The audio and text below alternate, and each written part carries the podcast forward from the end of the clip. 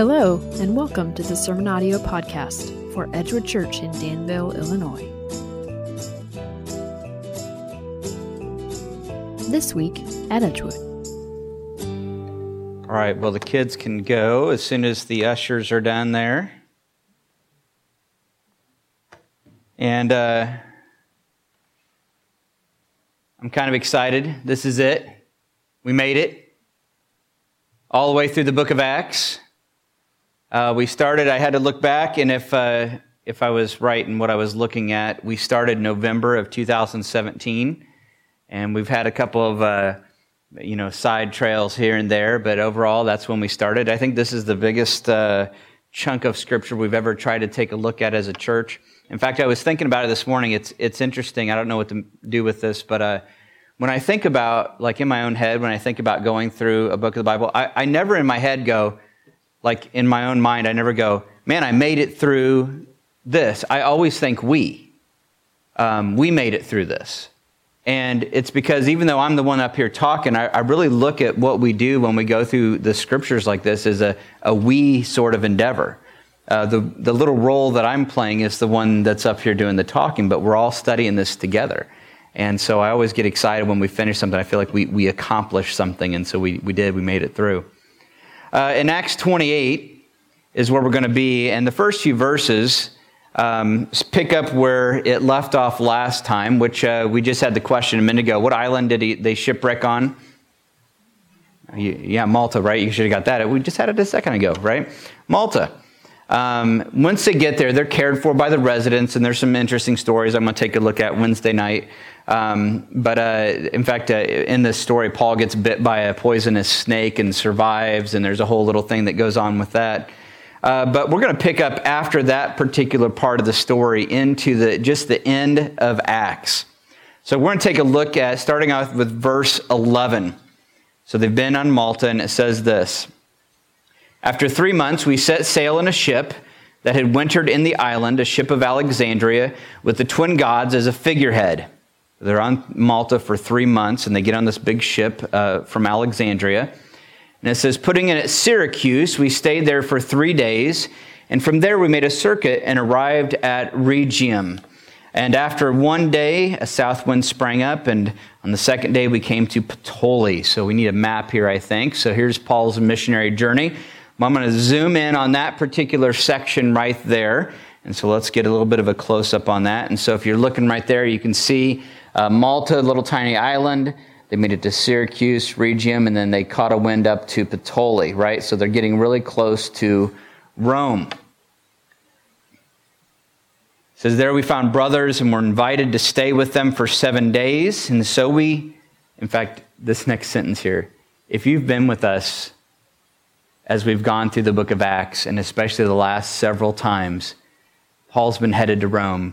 And this morning when I was reviewing this, I, I was reading along and I got to the sentence and I just, I paused at the end of this because I thought, wow, they, they got there. Can you imagine how they felt? And so we came to Rome, finally, after all they've been through. And the brothers there, when they heard about us, came as far as the Forum of Appius and Three Taverns. There's a place called Three Taverns. Think that's Westville. Uh, to meet us. Uh, on seeing them, um, and uh, Paul thanked God and took courage. So there you can see it's actually just a town called Three Taverns. And so people were traveling up to see him. So he's a bit of a celebrity at this point, at least in the eyes of the Christians. So they're there, they're in Rome. When we came into Rome, the, the city proper, so they, they made it to the outlying regions. And so when it says, when we came into Rome, they got into the middle there uh, Paul, was Paul was allowed to stay by himself with a soldier who guarded him. So, not even a centurion this time, indicating that Paul is not considered dangerous. It's going to be a rented home. He's just basically under what we would think of as house arrest. Um, and next, Paul's going to do something we've seen several times before. Um, he gets together with the Jews of the area, and it says this After three days, he called together the local leaders of the Jews and when they had gathered, he said to them, Brothers, though I had done nothing against our people or the customs of our fathers, yet I was delivered as a prisoner from Jerusalem into the hands of the Romans. So he's telling them, these Jews that are here, how he got there. And this is so typical. If you've been with us once again from the beginning, this is what Paul's done almost every time he's gone to a new city. Find the Jews that are there, find that common ground, build from this Old Testament idea and this Old Testament idea of who the Messiah is. And so he knows that the foundation is going to be there. And he knows, and we know because we've read it from him so many times, he loves his people. He wants to see them turn to Christ. So he's telling them, This is how I got here. I wonder, does he think that they would be more willing to listen, seeing as they're so far away from Jerusalem? I wonder if he's hoping for that. Um, here he's going to relay a portion of what has happened to him. He says, When they had examined me, they wished to set me at liberty, talking about the Romans that were the Roman uh, officials that were down in Jerusalem in that area, uh, because there was no reason for the death penalty in my case. So basically, I'm not actually guilty of anything. Will this connect him to them? It wasn't that long ago the Jews themselves were evicted from Rome. You may remember this with Priscilla and Aquila. They were evicted from Rome. And so these Jews that have now meandered back into Rome, he wonders if there's going to be a strong connection here with them, them experiencing some injustices, him experiencing some injustices. I wonder if he's trying to connect, right? He next year is how he got here exactly. He says, but because the Jews objected, that we're down there, right? Because those Jews objected, I was compelled to appeal to Caesar, though I had no charge to bring um, against my nation. So this is why I'm here, but there's a deeper reason. Not that I was compelled for freedom's sake. If you remember, he could have been set free. I think who is compelling him, I was compelled to appeal to Caesar because even though he was going to be set free, he knew I'd rather have the, I think, a free ride to Rome. Right? But he wanted to get to Rome, and he saw this as a way to get there.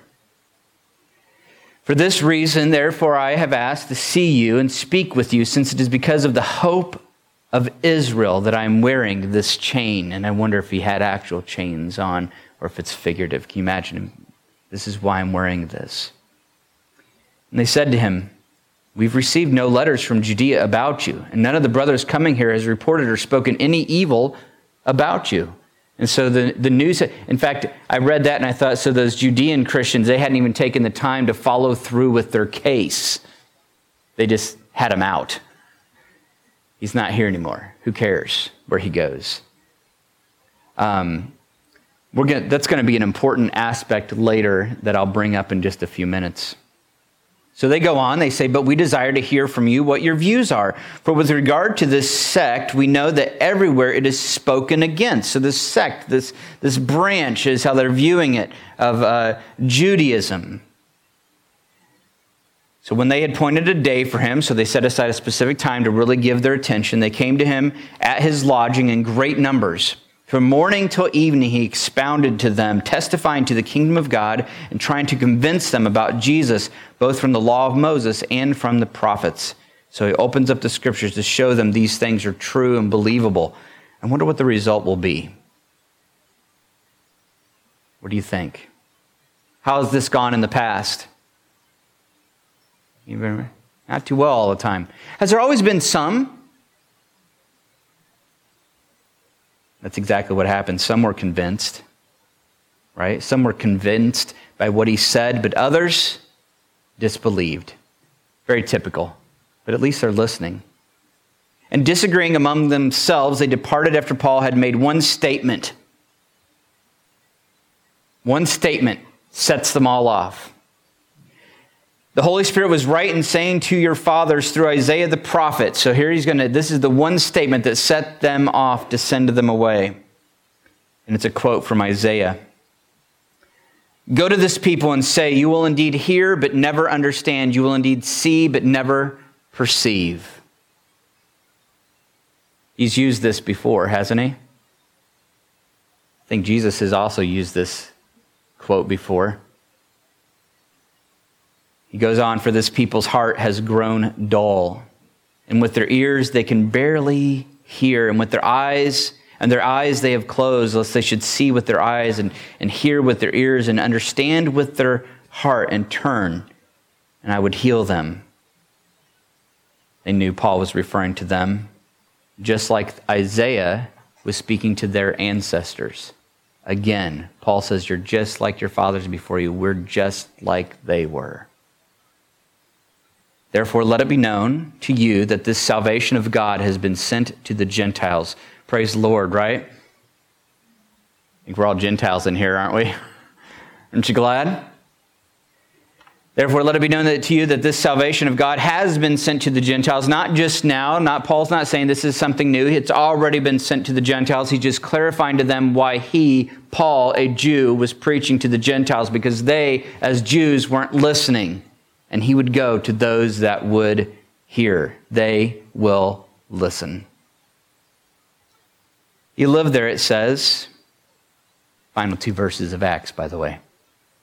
He lived there two whole years at his own expense, and welcomed all who came to him, proclaiming the kingdom of God and teaching about the Lord Jesus Christ with all boldness and without hindrance. Wait a minute. Does it seem like there should be something else there? Does that feel abrupt to you? Maybe you guys should look at Acts. You guys have your Bibles? Anybody have Bibles at church? I hope so. Uh, maybe you should look in there. Is that how it ends? What kind of writer is Luke? Hmm. That's it, isn't it? that's an odd way to end, isn't it? What, what, what happened to, what about Paul? What about the trial? Where'd he go next? What about Luke?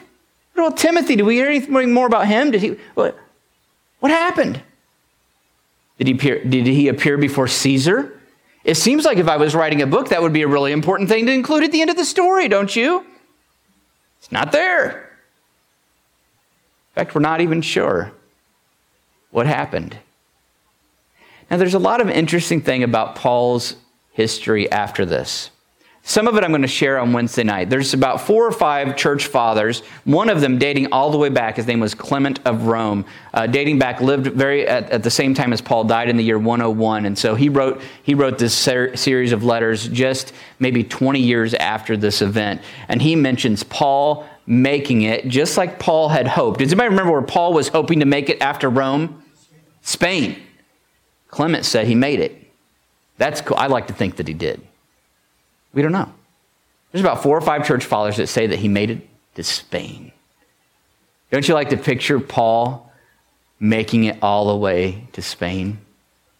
There's a lot of evidence to say that he didn't, it didn't end here at Rome. It went on beyond that.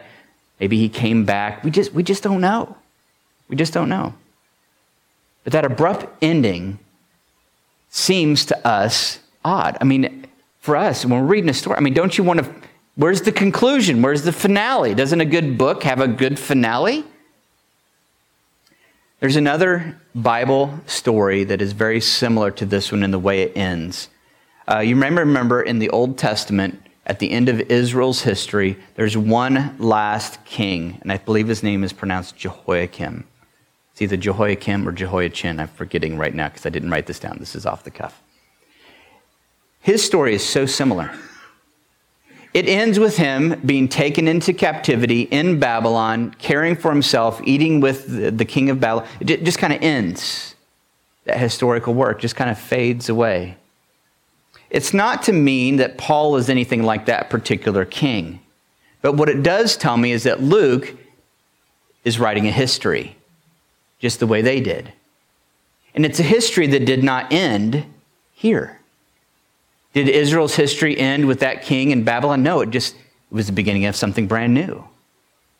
I think we're seeing something similar. I think Luke purposefully wrapped it up this way to say the story, not over. Now, I say that out loud, and I hope that somebody else got the same thing that I did. I said that just now. I got some chills. The story, not over. Think about it. Are we the church? That you can say yes to that. Yeah. Are we the church? Uh, this was the beginning. This is the end of the beginning. The church has made it to the center. This is really not a story about Paul. Ben Witherington III, my favorite commentary writer that digs in deep, he says this The open endedness that the modern reader senses in the ending of Acts is intentional. Luke is chronicling not the life and times of Paul or any other early Christian leader, which would have, ha- would, would have a derf- definite terminus, right? A story that was chronicling Paul would have a definite ending point. But rather, what Luke is chronicling, telling us about, is a phenomenon, a movement that was continuing and alive well in his own day. He was chronicling what God had planned and accomplished and was continuing to accomplish in regard to the salvation of the world by means of the sharing of the gospel. Acts was about how God moved the good news. When I read that, I thought to myself, I thought, that's an interesting way. I, I, don't know anything about advertising or, you know, any type of like a job in regards to those things. But do you realize that God moved the most important news in history by word of mouth. I got to think about that, that, you know, word of mouth works if the product is worth it, right? Word of mouth works. See, if I go, man, you got to try Grossberger. I've never seen a Grossberger advertisement. I don't think he has any. If I say, you got to try a Grossberger, and I tell people, you try, you got to try it, you got to try it, right? And somebody tries it. it I've had some people, they're like, Grossberger, really? That sounds weird. And they, then they finally, finally do, right? I actually think of my brother-in-law, Steve, right? From a, now, every time he comes to visit, you know what he says? I need some Grossberger. Eh, but eh, this is exactly how the church spread, word of mouth. Almost like people were saying, you got to try Jesus. You got to try this good news. You got to try the kingdom. Taste, I think, how the Old Testament writers taste and see. It's good. What happens when people do and they invest and what are they doing? They're going to other people telling them. And so God's method of spreading the gospel, and this is what we've learned in Acts, word of mouth. Come, taste and see. But I want to go back here to those final two verses. I want to pop those back up again think we have here in these last two verses, we have, and I'm going to give you five points, five things that illustrate what I believe ought to be a nice summary of church. And when I say church, and I added this this morning to my notes, when I say church, I'm not talking about what I do as the pastor or what John does when he's up here or what the music team does, right? Or this, the kids' Sunday school teachers when they're. I'm not talking about the, the representatives in that way. I'm talking about every single one of us. We're all the church. We're all part of this body of Christ. So I'm going to give you five things, and I'm going to start with number two. Okay? Number two. And I think that I have an extra slide in here by accident, so I'm going to skip this. I had that in there twice. All right, so here we go. Number two, point number two. I started didn't start with point number one. I'm a math teacher, I know. Number one's there. We'll get to it, I promise. In this verse, it says this He lived there two whole years at his own expense and welcomed all who came to him, proclaiming the kingdom of God. So, point number two an aspect of you as God's church, we ought to be proclaiming the kingdom. This word proclaiming could also be translated preaching. It's, it's emphasized in focusing on the will. In other words, it's asking for, when we proclaim, we're asking for a decision. Okay? A decision ought to be made with people we encounter. Whose kingdom do you want to be a part of? You want to be a part of God's kingdom or the kingdom that's not God's kingdom? Proclaiming the kingdom of God ought to be an aspect of what we do, calling for decisions to be made. Point number three. What does it say? Teaching.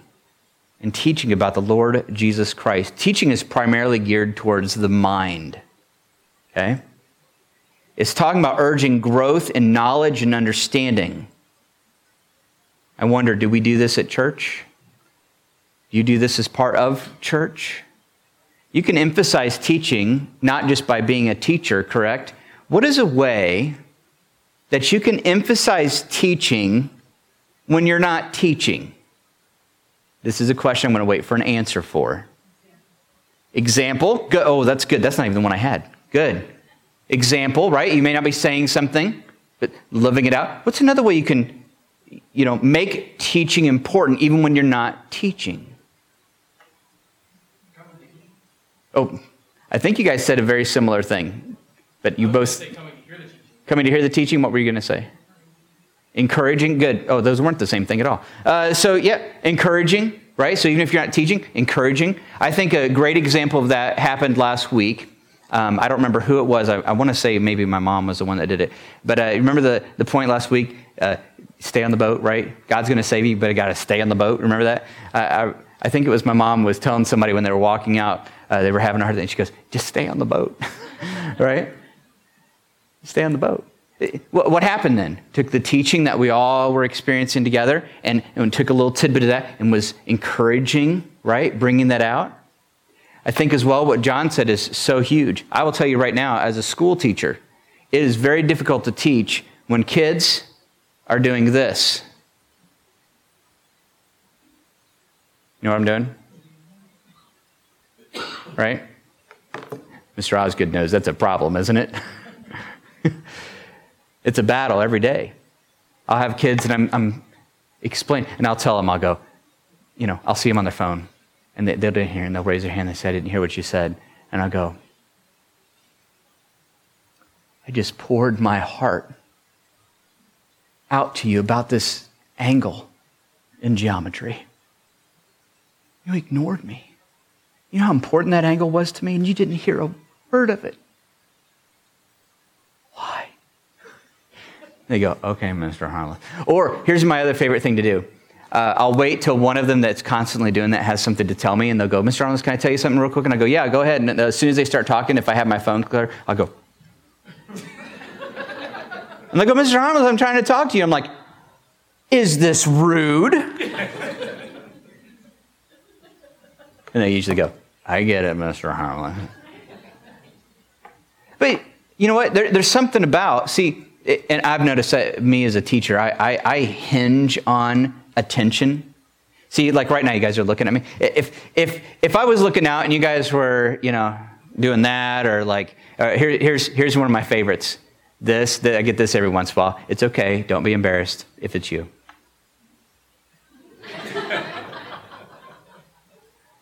I feel real motivated to teach when you're doing that. I get it. Sometimes you have, you're tired. Okay, I'm not judging. But there's something about emphasizing the listening to the teaching. You as a church can do that. Uh, how are some ways, let's, let's go a little bit further with this. How are some ways that you can help those things and change those things to emphasize teaching preaching and te- and don't let the pre- preaching and teaching be different. Th- those things the Bible just swaps them back and forth all the time. So the preaching, the teaching, the, it's it's it's all together. It's hand in hand. It just emphasizes different aspects of what I'm doing. What's other things that you can do to, to emphasize the importance of these things as part of church? Now I'm going to point you. Oh yes, you have one. Lead by example. I, what, what's interesting about this is that this is talking about, I'm taking what, what happened last week and, and what, everybody, you, t- you start taking those things together. One of the ways that that happens with this lead by example is that when you're taking these things that we learn, if God, I mean, think about it. If God impacts you on Sunday, so you come to church on Sunday, it really has nothing to do with me if you get something out of it. So you get something like, man, eh, you know, and I want to encourage you not to do it. It's like when you go, man, Matt really nailed it. You don't even say it, it's not me.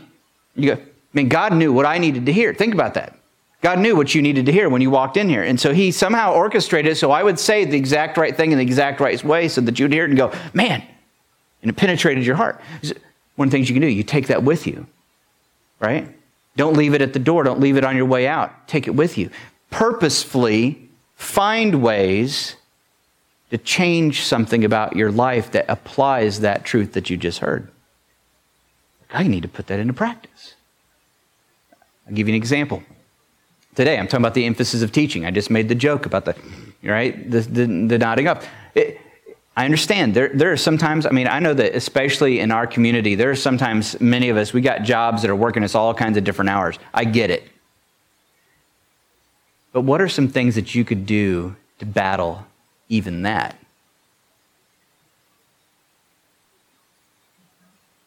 Drink coffee. Kick starts back here. Oh, great. Pastor Matt is promoting caffeine use. But are there, it's okay. It's okay. When possible, adjust your schedule. Right? If you can. So, so if you're home on Saturday night and you're like, do I stay up and watch this movie late? Or do I, oh, what's that? You go to bed, right? Turn off the music. Go to sleep. You, think to yourself on Saturday night. The preaching, the teaching, the Word of God is an important aspect of church. I can emphasize, I may not be the one preaching, but man, I want to be there to hear what's being said. I don't want to doze off right in the middle of the thing that God has prepared for me to hear. I don't want to miss it. There's things you can do practically that you can take with you and say, I can emphasize teaching and preaching at the church. I think another thing, just being here, right? Being here, hearing it, taking notes. Some of you are good at that. Some of you struggle with that. Sometimes I know some people they, they try to take notes and then they, they miss something that I said and then they're like, oh man, missed it. it it's okay. You don't have to be a perfect note taker. I have all these on, we put all these online, thanks to Katie, right? We stick all these online. So if you're like, oh man, I missed it, feel free, you can go back and then you can pause me, rewind me. if you do doze off, you can go, I missed that, I can go back, catch it, right? Okay, teaching. Next one boldness, with all boldness. You see that in the passage? The teaching, the preaching together. So, once again, kind of tie those together. Teaching, the preaching. This is about church, about us. Teaching and preaching with all boldness. Boldness is an interesting word in this in the Greek language because it's not talking about just uh, in your face. It's actually talking about if someone is a good philosopher, they're, they're going to be bold means they're, they're, they know what they need to say and they say those things. Uh, someone who's bold is not about rude. Someone who's bold is willing to say, This is what needs to be said. In fact, I would say that some of the best bold people are sometimes the last to speak. Have you ever been in a group and people are throwing out opinions and there's usually at least one person that speaks up every time there's a chance, you know, and they say something, and you're like, "Oh, great, they're talking again." Right? And, uh, yeah, but you, I love it when you after close to the. Does anybody else have anything to say? And then there's that one person that's been quiet, and they they go uh, because they've been thinking, they've been listening. Stuff has been said that's good, so this has been said that's bad, and finally they go, "What do they do?" They go, right? And they go, boom. And sometimes I love it when that happens and you sit there and you go, that's perfect. That's, that's boldness. It, it's, it's sometimes the last to speak, but when they speak, and you can do that as well. It's not about being a great speaker. It's about someone who stops and thinks what needs to be said here, what really needs to be said here, what absolutely needs to be said here. Because there's a lot of stuff that we think needs to be said that doesn't. Boldness. Without hindrance. This particular phrase is the exact same phrase that in Roman law is used to describe the Jewish liberties to continue worshiping Jehovah. They are allowed to worship without hindrance. That's the phrase that's used in Roman law. What I find amazing about this is that this is said about the church when Paul, its appointed speaker, is in chains. And yet, it's still described that he continued to preach with all boldness and without hindrance. Any hindrances, I don't believe, are true hindrances. In fact, listen to what Paul says himself in 2 Timothy. He says, bound, he tried describing himself, he says, bound with chains, but the word of God is not bound. The word of God is not bound. Any hindrances when it comes to the gospel are not true hindrances. I believe they are usually, if not always, opportunities. Do you believe this? Can you believe this? You ever thought you had a hindrance to sharing the gospel? The church is described as a, a church that can do this without hindrance. Maybe instead it's truly an opportunity. Maybe it's a difficult person at work. Feel like they're hindering your ability to, to, to be the Christ like example you ought to be. Hmm. Or maybe it's an opportunity. Maybe you're stuck at home. How can I get out? Ask yourself sometimes who does God who does God bring your way? Emphasis on the does or who does God bring your way? I've known many people who were stuck in a hospital bed had a great, great testimony. Why? Because they were just sitting there waiting. They they believed they were in that hospital bed not to get healed from whatever it was they were there for. They knew the doctors were on that, whatever.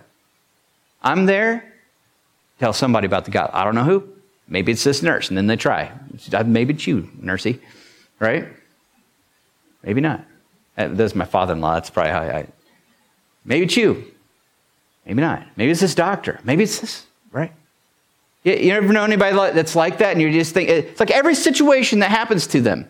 That's what that's about, without hindrance. They, they don't look at anything, and we ought not to look at anything as a hindrance to sharing the gospel. Maybe it's a change of life situation. It's got you down.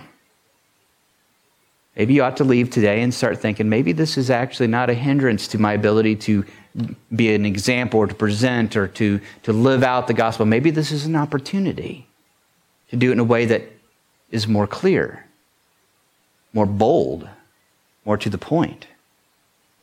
Maybe it's loss of a job, maybe it's a new job, maybe it's new people, maybe it's loss of people.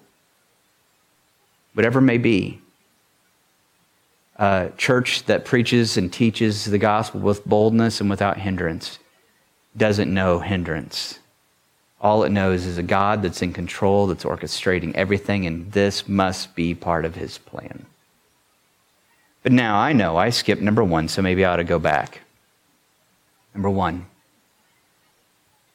This, this was and for me, when I'm, I'm studying through the week, sometimes I start off my week not knowing where I'm going to go. And usually at some point, it's like God goes, This is the thing. In my head, that's what I call it. It's not a proper technical term, but I go, This is the thing. And this week, it was this little statement here Welcomed all. I found something interesting in this word welcome or welcoming. This word is comprised of two, of a, a Greek word that means accept and a prefix, right, at the beginning of it that has to do with space. Now, if I'm correct in understanding this word from what I tried to figure out, it, it, it's, it's a pulling in when normally there's space between. Welcoming, right? All. In fact, Ben Witherington, about that word all, he says this. He says the word all is a very important one for Luke. It is no accident he ends Acts by using it. All. Paul welcomed all. I wonder can we be this way as a church? I think, I think we do a pretty good job at this at Edgewood. I think that when people come in, I've, I've heard this from others, and I hope it's always true. I hope it's always true. And I know many of you hope it's always true. That everybody that steps in this door, we don't care. You're welcome. And whatever gap might be between us somewhere else out in the world, that doesn't exist here. Whatever distance might culturally, socially separate us, we, you might think, you walk in these doors, or you meet us because we're the church, not the building. Meet us on the street, it doesn't exist. The space, it's been pulled in. Rich, poor, educated, uneducated, white collar, blue collar, unemployed, good, bad. We're all bad. clean, messy. Wherever you've been, whatever you've done, whatever you've let define you, is not a factor any longer. In the gospel message, all welcome. I end on this point, even though I think it's the first, because I think that this, I don't say think, I believe. I believe that this is so, so essential. Do we live in a community that tends to be divided? How about race issues? Do we live in a community that has those things? That ought never to be true of us as God's representatives on this earth. We see no boundaries, we see no space.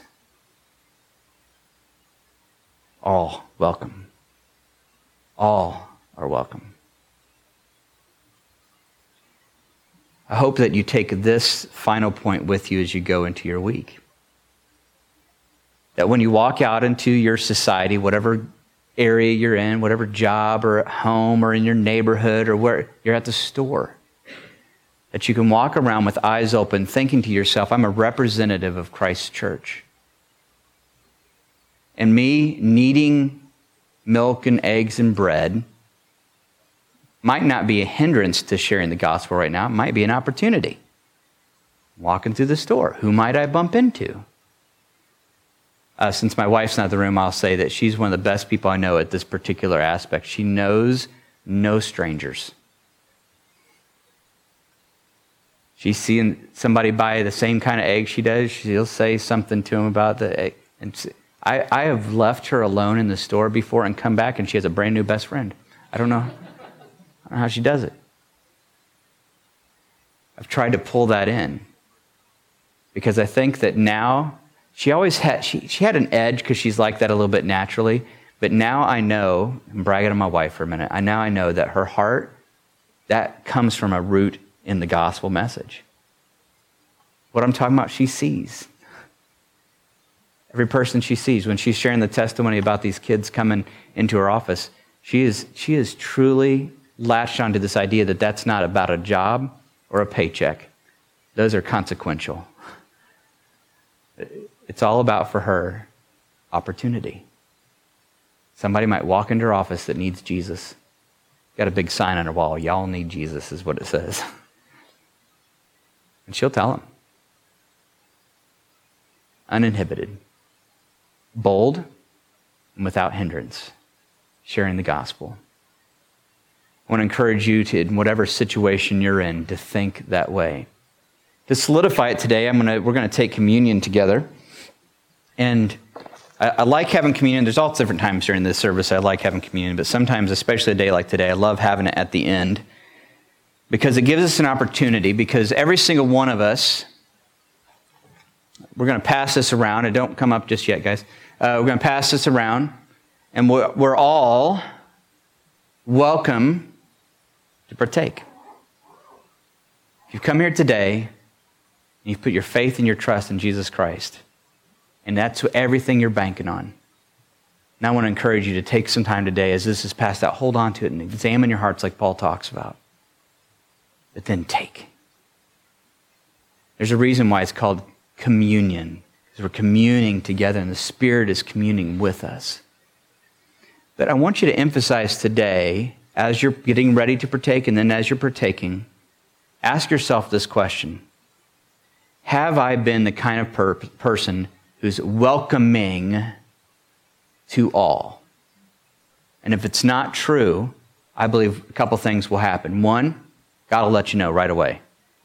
You'll know even before you get those, those thoughts out of your mouth. Have I been the type of person you'll hear God in your head go, No, you have not. You've been a jerk to some people. You need to repent. I want you to do it right then and there. As soon as you hear it, as soon as God tells you, repent. Okay, Lord, I repent. I turn. I'm going to change my mind about this. God, help me to change. I repent of my sin. And that's what it is.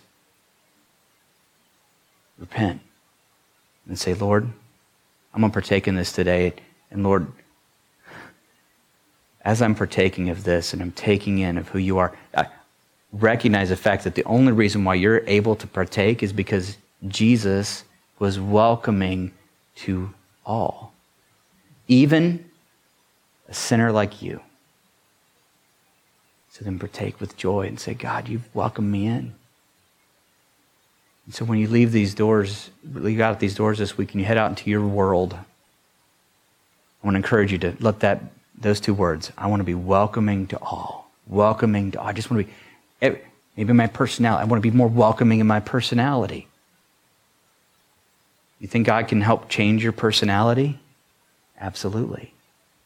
My attitude. I want to be more welcoming in my attitude. Pray, God will do that to you. More welcoming with your words.